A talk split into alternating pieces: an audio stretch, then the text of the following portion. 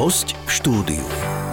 Medzi najrozšírenejšie formy podnikania na Slovensku patrí spoločnosť s ručením obmedzeným. Ako si založiť SROčku a komu sa takýto typ podnikania oplatí? Aké sú výhody a nevýhody v porovnaní so živnosťou? Môžete si založiť SROčku, ak máte dlhy? Aké výrazné zmeny nastali v procese zakladania SROčky v roku 2022? Aj na to sa budeme pýtať našej odbornej hostky, ktorou je advokátka pani Zuzana Otáhalová. Pekný deň. Dobrý deň. Poďme sa rovno na to pozrieť, čo je to SRO. No, podľa obchodného zákonníka je to spoločnosť s ručením obmedzeným, je právna forma obchodnej spoločnosti na Slovensku, ktorej základné imanie tvoria vopred, vopred určené vklady spoločníkov. Ale čo to teda znamená v praxi? Vieme to aj nejako tak ľudskou rečou vysvetliť, e, čo je to SROčka? Áno, e, je to v podstate, tak ako ste správne povedali, je to zákonné znenie, ktoré upravuje vlastne obchodný zákonník v paragrafoch 105 až 153. A je toto vlastne definícia spoločnosti podľa zákona. Môžeme si to v tom celom vstupe ako aj vysvetliť, že čo to vlastne znamená, ale chcela by som dvoma vetami ešte trošku historicky sa vrátiť k tomu, že kedy vlastne tá spoločnosť bola u nás zavedená, bolo to v roku 1920 a bolo to rozšírením rakúskeho zákona o spoločnosti s ručením obmedzením z roku 1906. Potom v období komunizmu táto forma vôbec u nás neexistovala a potom až následne po Nežnej revolúcii vlastne 1. januára 1992, kedy účinnosť nadobudol obchodný zákonník, tak e, bola táto forma znova stanovená. Ono to vlastne pretrváva až dodnes len vlastne e, podporovaná rôznymi novelami a zlepšeniami. Takže vlastne, keď sa vrátime k tej pôvodnej definícii, ktorú máme teraz v zákone, tak spoločnosť s ručením obmedzením vlastne môže založiť jedna osoba alebo až 50, takže spoločníkov môžeme mať od 1 po 50 a vlastne všetci spoločníci rušia za záväzky spoločnosti obmedzenie, hej? takže do, iba do výšky svojho nesplateného kapitálového vkladu. Tento vlastne vklad sa vkladá vopred, pred podaním návrhu na zápis najmenej vo výške 30% a v plnej výške pri jednoosobovej spoločnosti musí byť vo výške 100% Takže keď spoločnosť zaklada jedna osoba, musí vlastne vložiť minimálny vklad je pri jednej osobe 5000, takže 5000 je základné imanie, tak musí vložiť 5000 eur. Mhm. A pardon, musí vložiť, znamená to, že musí tie peniaze fyzicky vložiť do banky na nejaký účet, alebo stačí ich mať v nejakej forme doma, keď hm, ja Toto je veľmi dobrá otázka, pretože keď si to takto bolo, že musel vlastne spoločník vložiť na vlastne účet, e, bankový účet e, e, toto základný imanie, tento svoj obchodný vklad. Ale dnes vlastne toto, predtým to neplatilo, potom to platilo, teraz to zase neplatí, že vlastne stačí vyhlásenie z prácu vkladu, kde sa vlastne len vyhlási, koľko vložil spoločník do spoločnosti, ale je to v podstate fiktívny účtovný doklad, hej? Že tie mm-hmm. peniaze nemusia byť na účte, na bankovom účte. Takže je to jednoduchšie pre podnikateľov, ktorí vlastne fyzicky nemajú uh, tú hotovosť alebo tie peniaze v hotovosti, aby vložili do banky. Uh-huh. A aj sa to nejako potom preukazuje, ak by, ja neviem, Je to účtovná ne... položka potom. Uh-huh. Uh-huh. Takže vlastne účtovnička potom vie, ako to zaučtovať a ono to potom súvisí už s účtovníctvom. Uh-huh. Keby sme sa vlastne pozreli na to, že prečo táto spoločnosť je ako najrozšírenejšia forma podnikania, je to určitou takou jednoduchosťou pre podnikateľov, ktorí vlastne nejakým spôsobom nechcú byť zamestnaní a v, vedia to svoju, ako ten predmet podnikania dávať nejakým spôsobom návonok. Tým, že vlastne štatisticky som sa pozerala za rok 2021, je to, bolo založených 19 253 spoločnosti s ručením obmedzením Oproti napríklad akciovej spoločnosti nejakých 212, komanditnej 32, družstvo 71 a tak ďalej, tak je to naozaj úplne nepomerné mm-hmm. množstvo spoločností, ktoré na vlastne v obchodnom uh, styku tu na Slovensku vôbec pôsobí. Takže je to naozaj, sa asi ukázalo aj v praxi, že je to najjednoduchšia forma ako obchodnej spoločnosti pre bežných ľudí. Mm-hmm. Dá sa teda ale podnikať ako fyzická osoba alebo ako právnická osoba a keď e, presne toto možno skúsime porovnať, že či byť SZČO, teda samostatne zárobkovo činná osoba alebo inak živnostník, alebo mať e, SROčku, teda spoločnosť s ručením obmedzeným, tak dá sa vôbec nejako jednoznačne povedať, čo sa viac oplatí alebo komu sa to oplatí? Ono to má dve roviny. Ono tých e, fyzických osôb ako SZČO je naozaj na Slovensku takisto veľmi veľa, tak ako je tých SROčiek. Takže vlastne ono potom sa um, ako vždy hľadá taká konkrétna forma pre toho daného klienta alebo mhm. podnikateľa, že aký spôsob je pre neho najvýhodnejší. Ono niekedy tie výhody, čo sú SROčky, sú nevýhody pre toho živnostníka a aj naopak. Takže niekedy to ide tak do kríža, takže vlastne si treba potom sadnúť alebo si uvedomiť, čo sú výhody, čo sú nevýhody a vlastne podľa toho svojho vlastného podnikateľského plánu to dať potom do tej právnej formy. Uh-huh. A, a môžeme si teda aj nejaké konkretizovať? Áno, áno, samozrejme. Dobre. Môžeme začať úplne od začiatku, vlastne od vzniku po zánik áno, tých áno. jednotlivých subjektov. Čo sa týka napríklad e, vzniku e, spoločnosti e, s určeným obmedzením, tak vlastne tam treba vlastne spísať si všetky zakladateľské dokumenty, od zakladateľskej listiny alebo spoločenskej zmluvy, keď je vlastne jeden spoločník, tak musí mať zakladateľskú listinu, keď sú už viacerí spoločníci, 2 až 50, tak spoločenskú zmluvu. Potom ďalej treba podpisový vzor konateľa, vyhlásenie správcu vkladu pri, jednej, pri jednoosobovej spoločnosti a vyhlásenie zakladateľa a potom vlastne vybaviť si živnostenské oprávnenie a vlastne začať celý tento postup. Takže tých dokumentov je viacero. Ja chcem teraz len poukázať na to, že to je oproti živnosti administratívne oveľa náročnejší proces. Mm-hmm. Takže aj trvá dlhšie a pri živnosti je to vlastne, vám stačí len osobná návšteva okresného úradu odboru živnostenského podnikania, kde vy vlastne pri jednej návšteve vlastne s úradničkou okresného úradu viete si vypísať ohlásenie živnosti, vlastne predložíte občianský preukaz a viete si tam vlastne navoliť predmety podnikania, ktoré potrebujete. Tam sa potom ešte rozlišuje, že či sa jedná o voľnú živnosť, remeselnú alebo viazanú. Či Voľné... k tomu treba aj nejaké iné dokumenty ano, alebo potvrdenia? Takže to je jediné, čo vlastne, mm-hmm. na čo sa treba pri tej živnosti pripraviť. Pri tých voľných vlastne nepotrebujete nič, len ten občanský preukaz má 18 rokov a byť bezúhodný. A pri tých viazaných remeselných, viazané sú uh, viazané viazané nejaký doklad mm-hmm. o vzdelaní, prípadne nejakú prax a v remeselné sú vlastne remeslo, že máte vlastne výučný list, bude to kuchár, čašník alebo uh, nejaké zo uh, stavebné uh, remesla, takže vlastne to si potom treba priniesť so sebou na ten okresný úrad. Áno, dopredu, keď si to človek premyslí, mm-hmm. pozrie, aké sú možnosti, do ktorej tej kolónky sa najlepšie hodí s tou Takže toto je vlastne len o, ohľadne mm-hmm. toho vzniku. Potom samozrejme s tým sú viazané poplatky, takže tam tiež je veľký rozdiel pri spoločnosti s ručením obmedzením vlastne je 150 eur v elektronickej podobe súdny e, poplatok. A čo je tam zase taká jemná výhoda je to, že vlastne keď podávate elektronicky, si žiadate o vydanie živnostenského oprávnenia, tak vlastne pri listinnej podobe živnosť je 5 eur za jednu živnosť a 15 eur za jednu viazanú alebo remeselnú. Ale keď si to podávate elektronicky, tak je tam vlastne za ži- voľnú živnosť neplatíte nič a za tú remeselnú alebo viazanú 7,50.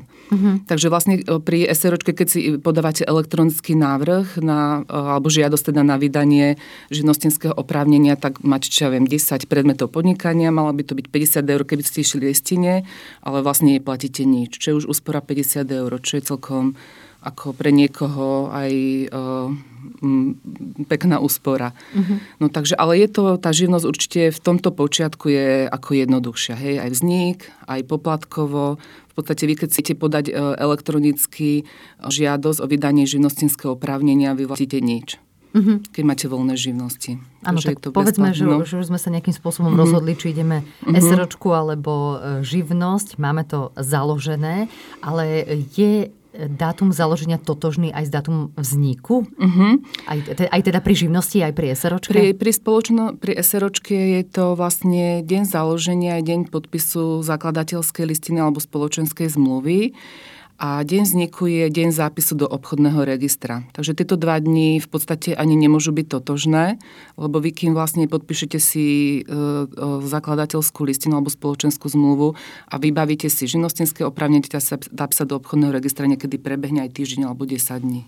Uh-huh. Takže ten deň vzniku je potom následne až za, deň zápis do obchodného registra. A je u nás nejaká taká minimálna, maximálna doba čakania na, na tento zápis do obchodného registra? Že na čo sa majú ľudia pripraviť? Že môže to trvať, ja neviem, od dňa, 11 od dní, alebo podania, aj 30? Napríklad živnostenský úrad vydá, lebo vy predtým, ako podávate návrh na vydanie, na, na zápis do obchodného registra, uh, si potrebujete vybaviť živnostenské oprávnenie. To väčšinou okresný úrad, uh, odbor živnostenského podnikania v Žiline vybaví za jeden deň, alebo niekedy aj ten istý deň. A vy vlastne následne, keď máte pripravené, podpísané všetky ostatné dokumenty, podáte návrh na zápis do obchodného registra a tam je lehota dvoch dní od dňa pridelenia sudcu. Uh-huh.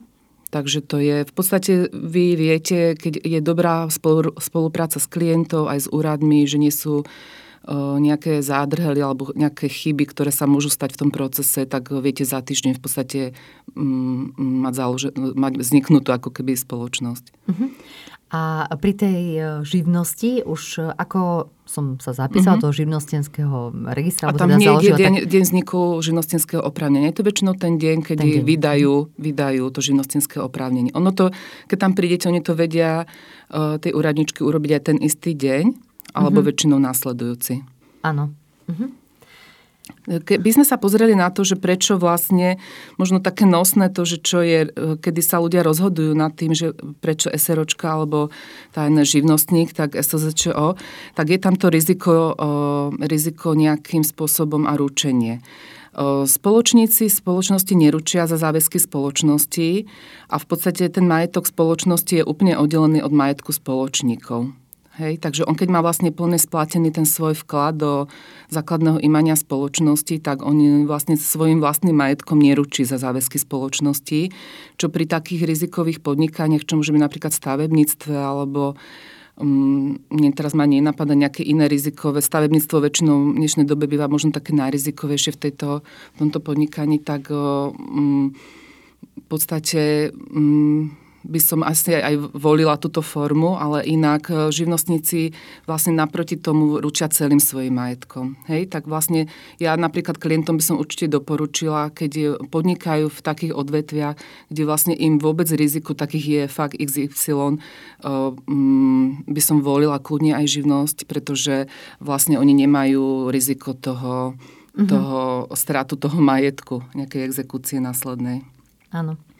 Čo sa týka napríklad e, toho vlastníctva e, tej spoločnosti, je v podstate veľmi jednoducho sa dá previesť, e, ak nemáte dlhy, voči sociálnej poisťovne, daňovému úradu alebo nejaké exekúcie, tak v podstate sa dá veľmi jednoducho previesť to vlastníctvo toho obchodného podielu na nejakú inú osobu. Takže vy keď sa rozhodnete v tej spoločnosti ZSRočke vlastne vystúpiť alebo nechcete ďalej pokračovať alebo máte iný podnikateľský zámer, dá sa vlastne previesť obchodný podiel na, buď na druhého spoločníka, ktorý tam ostáva, alebo na nejakú úplne inú osobu. Takže aj toto sa dá.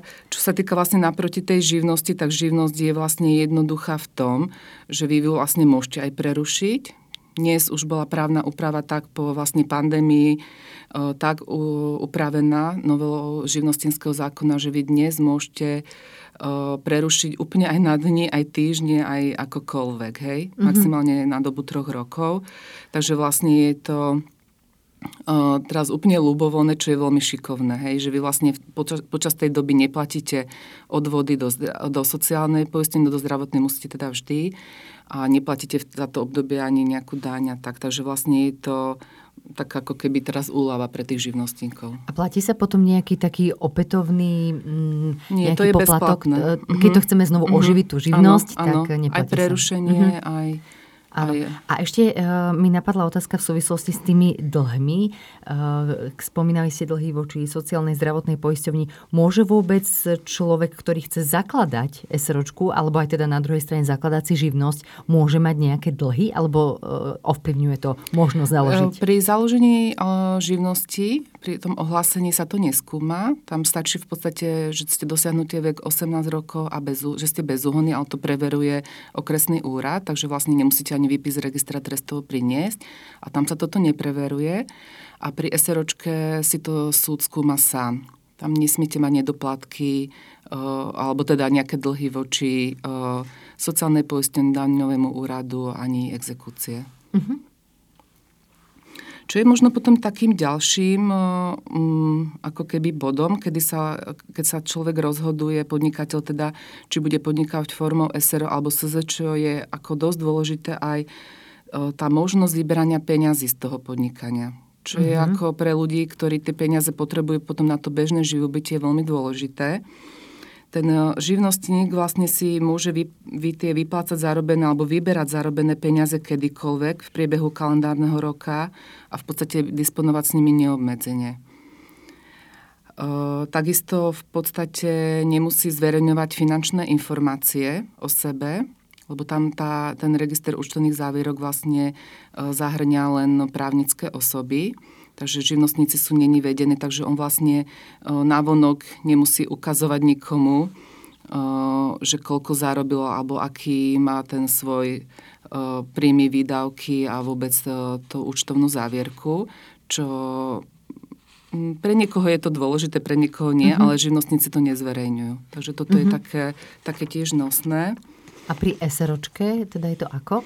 Pri SROčke spoločník e, nemôže s financiami firmy tak voľne narábať e, ako so svojimi súkromnými a rovnako ani nemôže financovať bez nejakých daňových dôsledkov e, z firemných peňazí svoje osobné výdavky. Hej, takže toto je taký veľký kontrast voči živnostníkovi. Spoločník, keď potrebuje peniaze na svoje osobné výdavky, musí mať takéto možnosti, že buď si vyplatiť dividendu, to je podiel na zisku, ale je to aj tak až náskôr, najskôr po skončení účtovného obdobia. Po zostavení mm-hmm. a schválení účtovnej závierky. Takže vlastne keby chcel za tento kalendárny rok 22, tak až v podstate až v marci 23 alebo po podaní daňového priznania, keď vlastne vidí, ako mu vyšiel ten jeho podiel na zisku, tak až potom si to môže e, vyplatiť. No a potom ešte, keď potrebujete počas, čo je taká bežná forma, je, že iný spôsob je buď priebežné vyplácanie prostredníctvom mzdy, že on vlastne môže sa zamestnať v tej spoločnosti a mať nejakú pravidelnú mzdu, z toho sa potom platia odvody, alebo nejakým spôsobom odmeny. Mm-hmm. Takže toto sú, a tieto spôsoby sa dajú samozrejme aj kombinovať, čo sa ako v praxi aj deje. Mhm. Jedným z tých ukazovateľov, že či sa rozhodnúť pre SROčku alebo pre živnosť, môže byť aj to, aký očakávam nejaký mesačný obrad, e, s akými peniazmi a príjmami pracujem. Že e, keď už aj som teda našla v jednom článku, že, že keď už naozaj tie živnostnecké odvody mesačné presahujú, ja neviem, 600 eur, ktoré musím platiť mesačne, že je na čase premýšľať nad tým, možno transformovať sa na tú SROčku. Že ako to, ako to vy vidíte, alebo e, aké máte skúsenosti s z praxe? No ono to väčšinou e, pri tej živnosti je celkom ako výhodné, hlavne ten začiatok, pretože tam sa vlastne odvody sú sociálne poistenie. Vy vlastne tých prvých až 20 mesiacov, keď máte taký, skôr by som povedala, ten priemerný príjem, hej, mm-hmm. vlastne aj, že nemusíte platiť odvody so sociálne poistenie. Len zase to máte nevýhodu, že nie ste sociálne poistení, hej, čo už má následok potom aj na dôchodok a tak ďalej, hej. Zdravotné poistenie musíte platiť vždy, už hneď od uh, začatia vlastne ohlásenia alebo uh, toho, tej živnosti, čo je v roku 20, 2022 je výška 79,31 a potom vlastne minimálna v roku 22 minimálna sú, odvod do sociálnej poisťovne je 187,78 mesačne. Hej. A tá hranica príjmov, kedy bez odpočínania výdavkov je 7266 pri týchto sumách, hej, čo sme hovorili. Takže vlastne, keď ročne zarobíte alebo viac, E, mesačne teda, tak vlastne potom sa samozrejme tie už percentuálne zvyšujú tie odvody. No a ono to už potom človek, ten podnikateľ zistí v praxi, že čo sa mu oplatí. A mm-hmm. toto vlastne môže kľudne začať tou živnosťou, uvidíš, ako sa mu rozbehne podnikanie, vlastne ako, aký dosiahne ten príjem, koľko mu možno vidú odvody. A veľa podnikateľov to aj robí, že potom vlastne zistia, že ten príjem je možno nad ich očakávania vysoký. Potom samozrejme sa mu zvýšia tie odvody aj daň a potom volia potom radšej tú formu tej SROčky. Takže je to úplne bežná, bežná prax, že podnikatelia, ktorí začínajú skúšať, začnú živnosťou a potom následne po nejakom období prejdú vlastne po, väčšinou po dvoch rokoch bo to tak vychádza na tú SROčku. Uh-huh. A stáva sa to aj opačne, že niekto, kto funguje ako SROčka, tak e, počase zistí, že toto nie je úplne výhodná forma podnikania a prejde znovu na to SZČO? Tá prax je menšia, ako uh-huh. čo, čo sa aspoň toho, čo som sa ja stretla v praxi s klientami, väčšinou je to opačne ako to, čo sme hovorili pred chvíľočkou, ale zase niekto, kto má potom nižší príjem, a chce vlastne mať jednoduchšiu formu podnikania, tak prejde. Ale je ich menej určite. Uh-huh. Ako, a nemá nejaké rizikové povolanie, alebo teda podnikanie nemá, uh, nechce viesť účtovníctvo, pretože pri živnosti vy vedete jednoduché účtovníctvo a keď máte paušálne výdavky, čo do výšky 60% príjmu, vlastne vy bez dokladovania môžete v podstate podať daňové priznanie, čo je vlastne tiež veľmi jednoduchá forma, aj lacná, hej, ano, tak nemusíte administratívne mm. veľmi, veľmi jednoduché. A vlastne aj to isté zrušenie. Keď sme sa vlastne dostali až keby po zánik, tak v podstate zrušiť živnosť je, keď nemáte dlhy, v podstate záležitosťou tiež Mm, behom jedného, dvoch dní máte mm-hmm. zrušenú, zrušenú živnosť. Ako je to so zrušením SROčky? Tak tam to je už náročnejší proces, pretože uh, foriem máme niekoľko. Môžete, teda, keď chcete prestať podnikať, sme sa hovorili pred chvíľkou, môžete previesť obchodný podiel, že firma funguje ďalej, ale vy ste z toho vystúpili. Takisto sa môžu, môže spoločnosť zlúčiť s inou spoločnosťou takisto a vy môžete z toho tiež vystúpiť. Potom ďalšia forma je likvidácia spoločnosti, čo dnes je po novele z pred dvoch rokov, z roku 2022, už teraz ako náročnejší, aj finančne e, nákladnejší proces ale takisto sa tam predpokladá, že e, nemáte dlhy voči daňovému úradu a všetkým vlastne sociálnej poisťovni, zdravotnej a tak ďalej. Takže vlastne, no a trvá ten proces tak 8 mesiacov. Hej. Uh-huh. No, takže je to určite, keď sa rozhodnete prestať podnikať, tak e, buď prevod obchodného podielu, ak to niekto od vás zoberie, buď spoločník alebo nejaká cudzia osoba, no a pri živnosti je to veľmi rýchle. No. Takže mm-hmm. je to tiež, e, e, by som povedala, že niektorí ľudia aj na toto dbajú, že ako potom vlastne ukončiť to podnikanie. Uh-huh. Povedzme si aj e, také možno bežné chyby v praxi alebo nezrovnalosti. Pri SROčke sa často skloňuje e, konateľ, spoločník. Aký je, aký je medzi tým rozdiel a uh, aké funkcie môže tá osoba a možno aj v koľkých teda zastávať? Ono, uh, ľudia si to Stáva sa mi e, v kancelárii, že ľudia si, e, alebo klienti si vlastne menia tieto pojmy, že spoločný konateľ. Niekto to vôbec ani nerozlišuje. A môžeme si to tak len stručne e, pomenovať. Konateľ môže byť len fyzická osoba a spoločník môže byť aj fyzická, aj právnická osoba.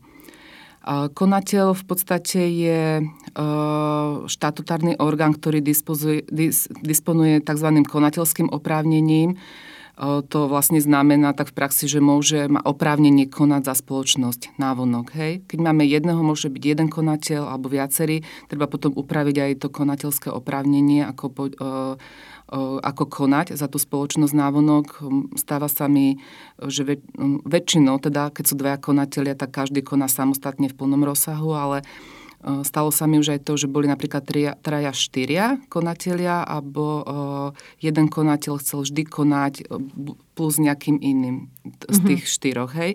Takže v podstate môžu byť potom aj kombinácie, že akým spôsobom, či dvaja spolu, alebo vždy jeden vždy a potom nejaký jeden z tých troch, čo zostal ešte s tým prvým. Hej? Takže sú potom rôzne kombinácie, to treba dať zapísať do obchodného registra, aby to bolo viditeľné návonok. Uh-huh. A keď je jednoosobová SROčka, tak konateľ a spoločník je teda e, tá istá osoba? To tiež ne, nemusí, nemusí byť. To, byť. to tiež Aha. nemusí byť, ale väčšinou to tak býva, lebo keď je spoločník jedna osoba a je to jeho firma, tak väčšinou si to chce riadiť sám, tak je aj konateľom ale môže si kľudne poveriť vedením tej spoločnosti, keď nemá čas nejakých časových z časového hľadiska, alebo že má nejakého veľmi dobrého odborníka, ktorý vie mu tú firmu návonok veľmi dobre viesť, uh-huh. nejakého manažéra, tak môže vlastne ho ako keby buď zamestnať, alebo mu dať odmenu konateľa za to, že bude vykonávať túto činnosť. Hej? Takže toto je rozdiel. No a keď sa pozrieme na osobu toho konateľa, tak len tak stručne môžeme vlastne, on je povinný zabezpečiť riadne vedenie predpísanej evidencie účtovníctva a vlastne informovať o tom o spoločníkov, aj vôbec o všetkých záležitostiach spoločnosti má povinnosť informovať spoločníkov. A zase naproti tomu spoločník, aby sme si uvedomili ten rozdiel, je, že spoločník je vlastne majiteľom spoločnosti. Uh-huh. Hej, tak toto, toto si treba iba uvedomiť.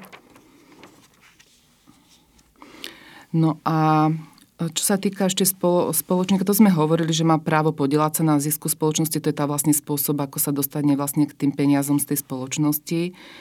A mm, ešte by sme mohli tam spomenúť nejaké práva a povinnosti toho spoločníka. On vlastne e, on riadi vnútorne tú spoločnosť a vlastne podiel, e, podiela sa na chode toho valného zhromaždenia. Alebo to je vlastne spoločníci sú valné zhromaždenie.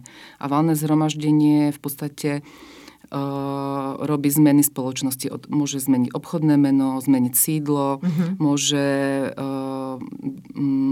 príjmať alebo rušiť nejaké predmety podnikania, zvyšovať základné imanie, znižovať, môže odvolávať konateľa.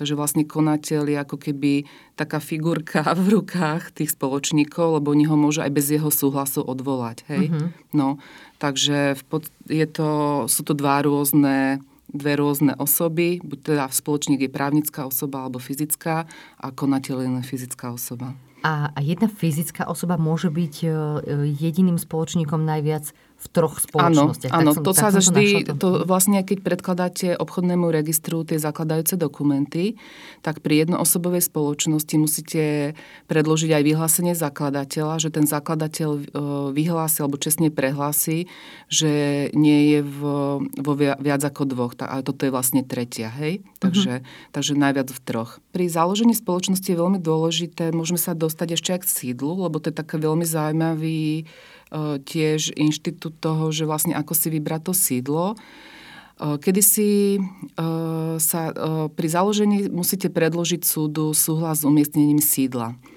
Tento dokument kedysi bol voľne, sa podpisoval, že vlastne si, si pozreli na liste vlastníca, kto je vlastníkom, vyhodovali ste si súhlas, sa podpísal vlastníkom a sa predložil súdu. No a novelo obchodného zákonníku bola stanovená už povinnosť, že musí byť overený tento podpis toho vlastníka, čo sa vlastne mne teda v praxi ukázalo, že nie vždy je úplne jednoduché. Mm-hmm. Takže vlastne... A kde môžu práve v praxi nastať tie komplikácie? No to, že vlastne vlastník to nedovolí.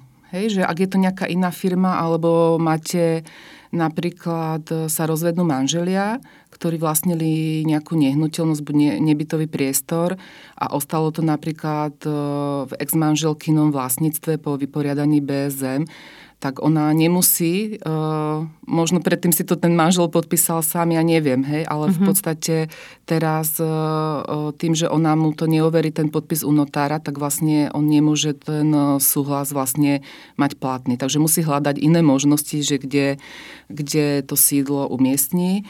Mhm. Tak, a ono jedna možnosť je, že buď kúpiť teda nejakú nehnuteľnosť, uh-huh. ak fyzicky potrebuje ten človek e, mať nejaké priestory kancelárske alebo výrobné alebo akékoľvek. Ale druhá možnosť a práve tá by možno vyriešila aj takéto situácie e, je virtuálne sídlo. Tak povedzte, ako to v praxi funguje a e, ako komu to môže pomôcť? No je to presne na takéto, na takéto prípady, ktoré som pred chvíľočkou spomínala, je táto možnosť veľmi vhodná. Dnes na trhu existuje veľmi veľa firiem, aj serióznych firiem. Vždy si treba dať pozor na to, prečítať si možno referencie alebo sa aj tam priamo aj pozrieť, lebo tá, to, aby to sídlo poriadne fungovalo, je dôležité, virtuálne sídlo je dôležité, aká firma to robí, či to robí naozaj poctivo a či tú poštu preberá, spracováva a tak ďalej. Určite by som na toto dbala. Lebo stalo sa mi už aj v praxi, že zaplatili si sídlo na rok a tá firma, ktorá poskytovala to sídlo, nepreberala poštu a následne vznikli z toho dosť veľké problémy z nepreberania pošty a vlastne nedodržania určitých lehôd, kedy tá firma mala na niečo reagovať a tak ďalej. Mm-hmm. Takže toto, a je to veľmi dobrá, by som mm, pre takéto typy e, podnikateľov, ktorí majú problém získať to sídlo buď svojich alebo na základe nejakej nájomnej zmluvy, tak je určite to virtuálne sídlo veľmi dobrá forma. Hm. Čiže ak to správne rozumiem, tak virtuálne sídlo je naozaj nejaké fyzické miesto, nie je to len také fiktívne miesto, nejaká taká fiktívna schránková no, ma, firma. Áno, malo je to by to byť. adresa, kde je niekto, kto preberá poštu v rámci tých dohôd, vedia niekedy aj naskenovať poštu alebo preposlať potom niekde inde, ak teda nechcem, aby mi to priamo chodilo na adresu. Čiže možno toto sú aj veci, na ktoré by si mal dať ten podnikateľ pozor, čo sa dohodne s tým majiteľom virtuálneho sídla, na akých podmienkach. No, je, malo by to tak byť. Tak by to bolo najlepšie preto by som asi aj doporučila ísť e, si to dopredu pozrieť, že ako tá firma, ktorá poskytuje to sídlo podniká, aké má zázemie, ako preberá poštu, lebo to všetko si môžete ako dopredu uh, preskúmať, možno pozrieť nejaké referencie na internete, ak majú. A väčšinou tie dobré firmy, ktoré poskytujú virtuálne sídlo, majú vyslovene asistentku, ktorá sa venuje preberaniu poštu. Ona má plnomocenstvo od konateľa firmy na preberanie aj doporučnej pošty. Môžete si zvoliť kľudne aj otváranie pošty, skenovanie, komunikáciu, upozorňovanie. Takže je to vlastne celý bálik, ktorý je upravený potom samostatnou zmluvou samozrejme a za to sa platí nejaký ročný poplatok. Mm-hmm, ale určite je to menší poplatok, ako keby som vlastnila nejakú nehnuteľnosť. No to je otázne. Hej, závisí. Hej, áno, áno. Takže je to, to zase závisí tak môže byť aj nemusí, mm-hmm. tak by som povedala. Áno.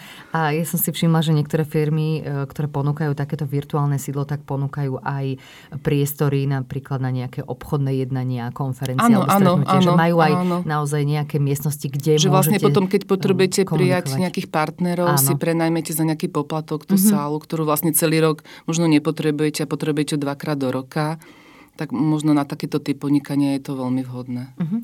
Ako si eh, vybrať eh, správne alebo čo najlepšie predmet podnikania? Vieme v tomto poradiť? Eh, no, tak máme prílohu živnostenského zákona. Ako väčšinou podnikateľ vie, čo robí alebo čo chce robiť.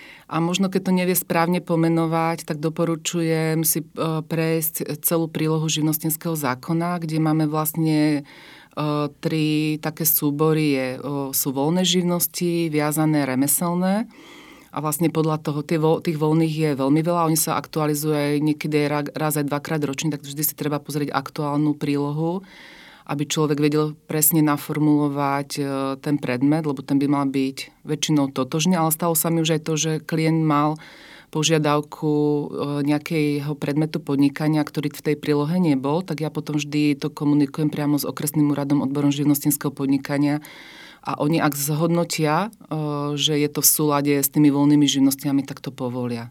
Ale to mm-hmm. už potom predchádza nejakej konzultácii. No a potom remeselné viazané, to sme už hovorili, takže vlastne treba sa inšpirovať tam. No a potom vlastne sú predmety podnikania, ktoré nie sú živnosťami.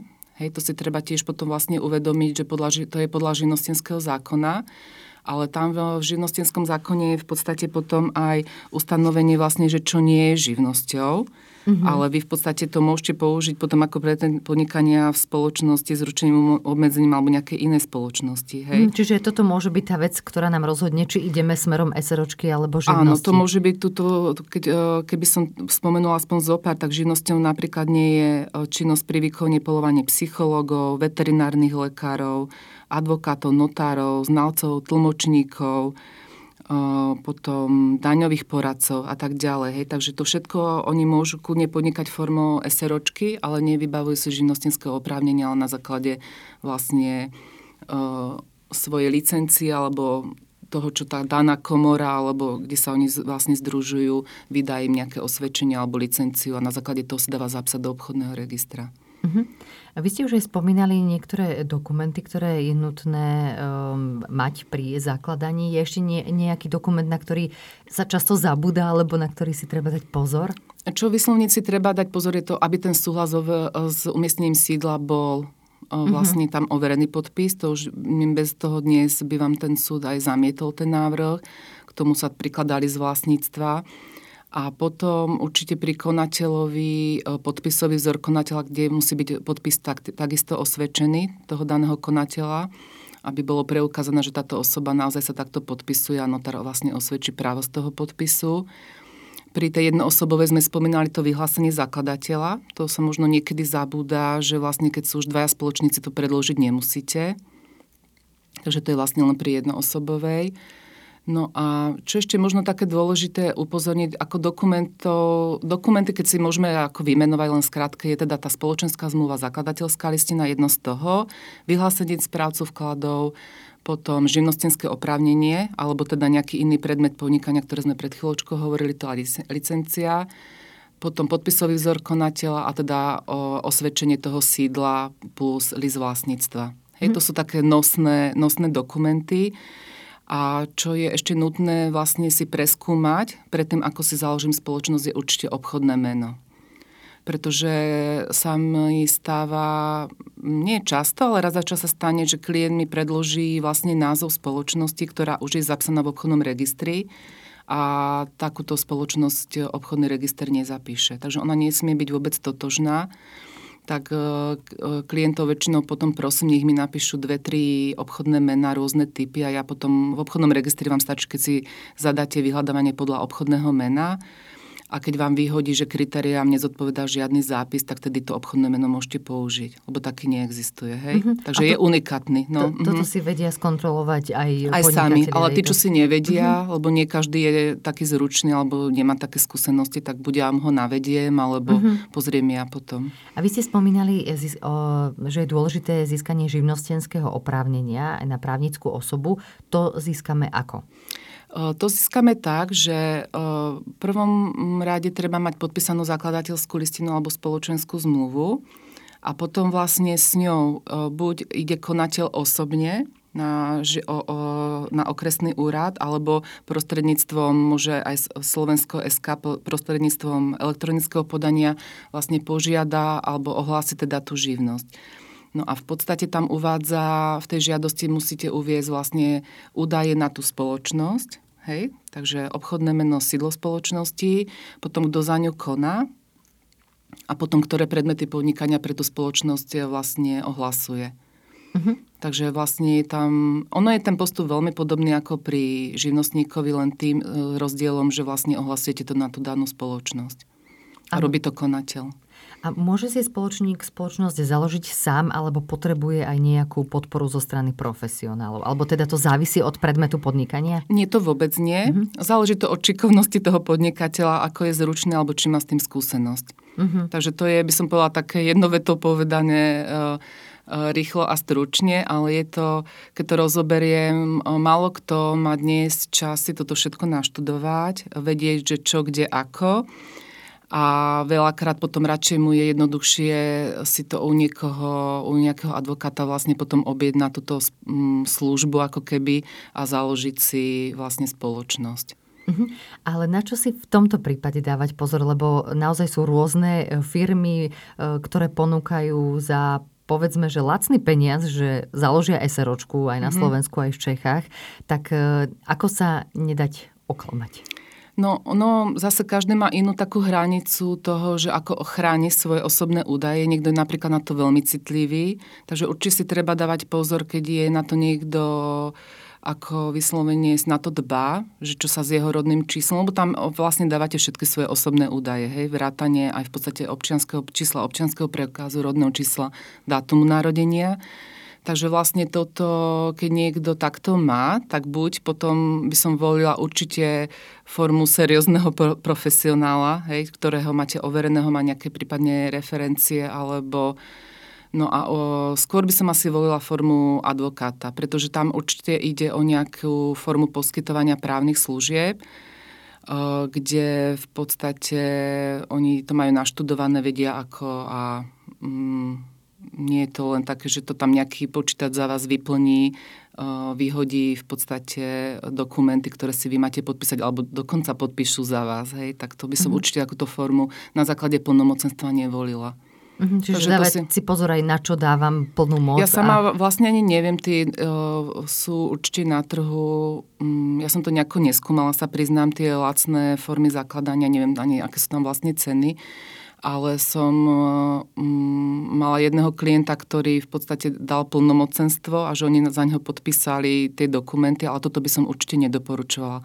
Lebo keď nemáte dopredu nahliadnutiu tie jednotlivé dokumenty, že ako to má vyzerať, tak to by som určite takéto plnomocenstvo nedávala. Uh-huh. Určite aj odborníci na GDPR by povedali, že dôveruj, ale preveruj. No, zase, alebo potom zase podpísať taký súhlas s ochranou osobných údajov, uh-huh. že to máte ošetrené, tak zase to má svoje nejaké právne účinky, tak môže to byť ako v poriadku, zase aby sme to nehadzali do jedného uh-huh. vreca, ale je to otázne. No. Uh-huh v každom prípade radšej viac si prečítať a poriadne nastaviť teda tie podmienky vzájomnej spolupráce, nech už sa rozhodnú ľudia akokoľvek, či už sa rozhodnú založiť si SROčku alebo živnosť sami, alebo či na to niekoho e, splnomocne, alebo niekto im bude v tomto pomáhať. K tomuto ešte možno jedna, jedna poznámka, že e, dá sa v podstate fungovať online, že ak si aj firmu budete registrovať sami a bez pomoci, je možné e, ju registrovať iba elektronicky, alebo teda v listinej podobe bude možnosť podať návrh na zápis spoločnosti do obchodného registra už iba prostredníctvom